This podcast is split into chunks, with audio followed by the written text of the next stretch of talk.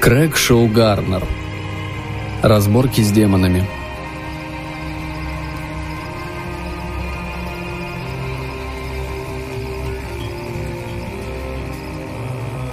Часть первая. Каждый волшебник должен исследовать окружающий мир. Путешествия дарят знания. Определенные обстоятельства, например, когда не срабатывает самое главное заклинание или влиятельный заказчик возмущен размером твоего вознаграждения, делают путешествие особенно познавательным. Из наставлений Бенезума, том 5. В конце концов, мы вынуждены были покинуть наше жилище и отправиться искать помощь на стороне. Мой господин осознал, что впервые не может сам излечить себя от недуга. Я считаю, что волшебник должен мириться с таким положением вещей. Итак, мы отправились на поиски мага, обладающего достаточным мастерством и ловкостью, чтобы излечить моего учителя. Хотя можно дойти до самой Вушты, города тысячи запретных удовольствий, и не встретить мага, который мог бы сравниться с великим Эбенезумом. Однако болезнь, которую подхватил волшебник и которая заставляла его непроизвольно чихать в присутствии магии, изрядно осложняла нам жизнь. Этот недуг возник вскоре после того, как мой господин вступил в схватку с могущественным демоном из седьмой преисподней. Ибанезум в итоге изгнал эту тварь, действительно самую ужасную из всех, кого ему приходилось встречать, но победа досталась недаром. После этой схватки Эбенезум чихал всякий раз, когда сталкивался с волшебством в любой его форме. Мой учитель справлялся с напастью лучше любого другого и продолжал потихоньку заниматься своим ремеслом, по большей части используя живой ум, а не заклинания. Он не раз говорил мне, что магия на 90% опирается на воображение. Сейчас, тем не менее, мне было неспокойно. Эбенезум шагал впереди меня по едва заметной тропинке в густом непроходимом лесу. Периодически он останавливался, чтобы я с мешком со снадобьями и прочими тяжелыми пожитками мог его нагнать. Сам же учитель, как обычно, шел налегке. Он любил повторять, что руки мага должны оставаться свободными для заклинаний, а мозг – свободным для мыслей. Но что-то было не так с моим господином, я заметил это по его походке. Она была по-прежнему стремительной, шаги широкими, но чего-то все же не хватало. Уверенности, с которой волшебник идет по тропе, сознавая, что справится со всем, что попадется ему на пути. Сейчас Ибанезум шел слишком быстро, я думаю, он спешил поскорее завершить самое неприятное дело в своей жизни – попросить другого волшебника о помощи. Это могло изменить саму его сущность. Впервые за долгие годы ученичества я опасался за моего учителя. Эбенезум остановился посреди тропинки и огляделся по сторонам. Нас окружала непроходимая чащоба. «Должен признаться, вот я обеспокоен», сказал он и почесал седую шевелюру под колдовским колпаком. Судя по моим картам и путеводителям, это должна быть густонаселенная местность с оживленной торговлей, богатыми фермами и гостеприимными постоялыми дворами.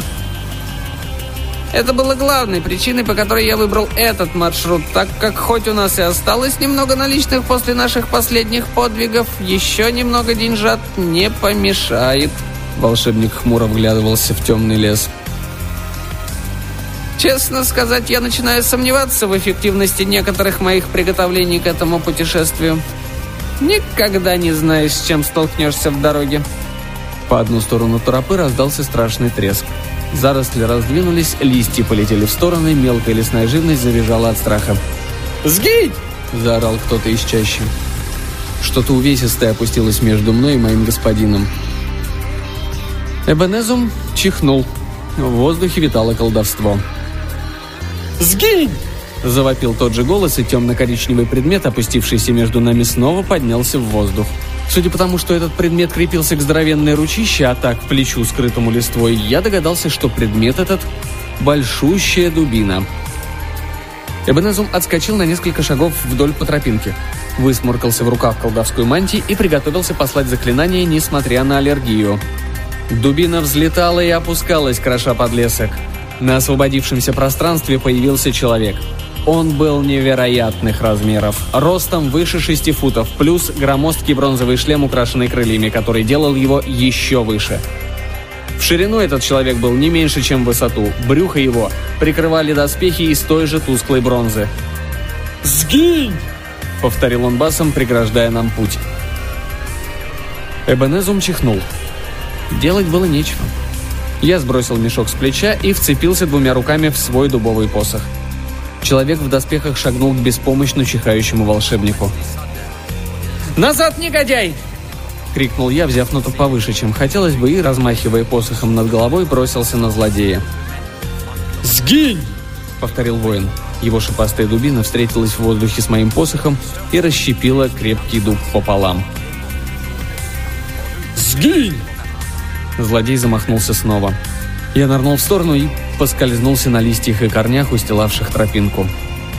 Моя левая нога ушла из-под меня, потом правая, и я врезался в прикрытое бронзой брюхо.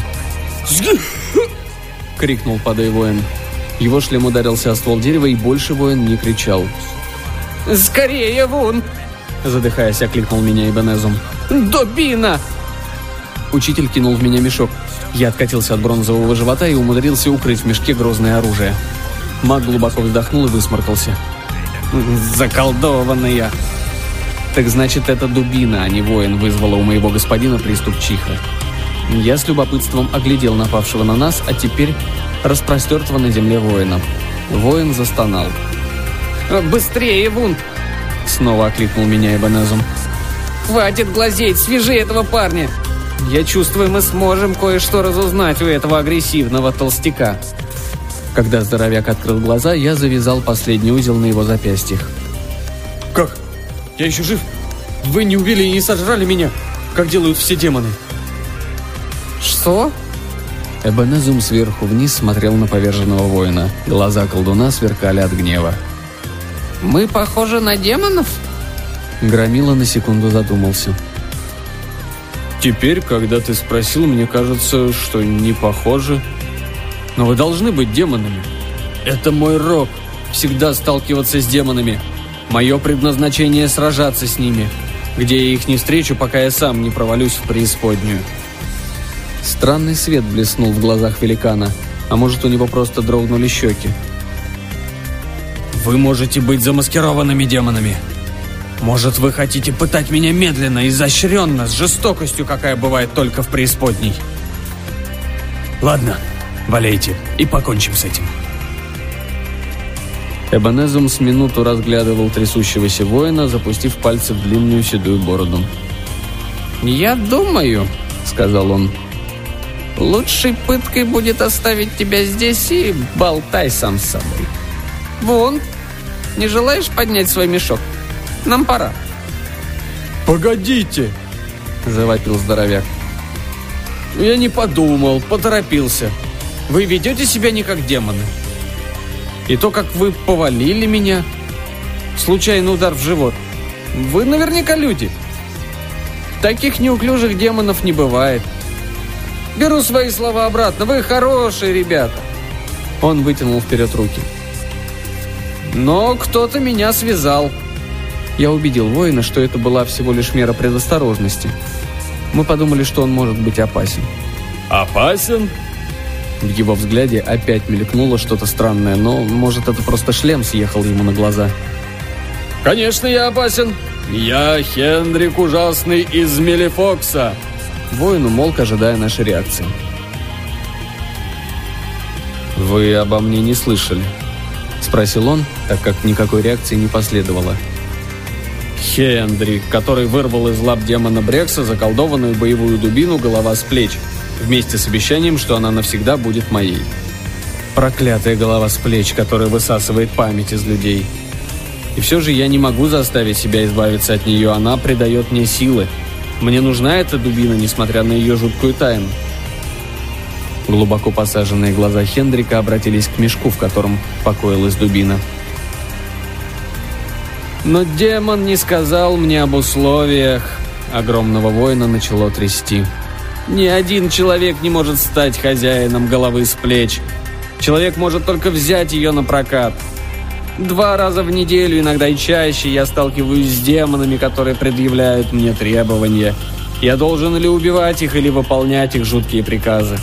Когда я выиграл дубину, Брекс не сказал, что она досталась мне в рассрочку. Хендрика трясло так, что его доспехи бряцали на тучном теле. В рассрочку?» Задумчиво переспросил Эбенезум. Его интерес к Хендрику неожиданно возрос. «Не думал, что в преисподней такие умные бухгалтеры». «Да, умные и даже очень. А такой несчастный вояк, как я, уже отчаялся найти хоть кого-нибудь, кто избавит меня от этого проклятия. Но потом я услышал песню проезжего Министреля о делах великого волшебника Эбенезера. «Эбенезума», — поправил мой учитель. «Ты слышал о нем?» Физиономия Хендрика просветлела. «Где его искать? У меня нет ни пенни, я вот-вот сойду с ума от отчаяния. Он моя последняя надежда». И я взглянул на мага. Неужели Хендрик не догадывался? «Но это...» Эбенезум приложил палец к губам, и я умол. «Говоришь, нет ни пенни? Но ты же понимаешь, что услуги волшебника такого уровня должны щедро оплачиваться. Конечно, всегда можно совершить обмен». «Ну, конечно!» — воскликнул Хендрик. «Ты тоже волшебник. Может, ты поможешь мне найти его? Я прошу не только для себя, у меня благородная цель, надо избавить целое королевство от проклятия, которое исходит из самой казны Мелифокса». «Из казны?» Эбенезум выдержал долгую паузу, потом широко улыбнулся впервые за все время нашего путешествия и продолжил. «Твои поиски закончились, дорогой Хендрик. Я Эбенезум, волшебник, о котором ты говорил. Пошли, я избавлю вашу казну от любого проклятия, кто бы его ни наслал». «А голова с плеч?» Мой господин снисходительно махнул рукой. «Конечно, конечно. Вон-то, развяжи джентльмена». Я выполнил распоряжение волшебника. Хенрик с трудом встал на ноги и тяжело шагнул к своей дубине. «Будь добр, оставь ее в мешке», — попросил его Ибанезум. «Обычные колдовские меры предосторожности». Тучный воин кивнул и привязал мешок к поясу. Я закинул свой мешок на плечо и последовал за учителем. Похоже, он полностью контролировал ситуацию. Возможно, мои тревоги были напрасны. «Что тебя может волновать?» — спросил я, понизив голос. «Министреля до сих пор поют хвалебные песни в твою честь». «Да уж», — шепнул в ответ Эбенезом. «Министрели будут петь хвалу любому, кто щедро заплатит».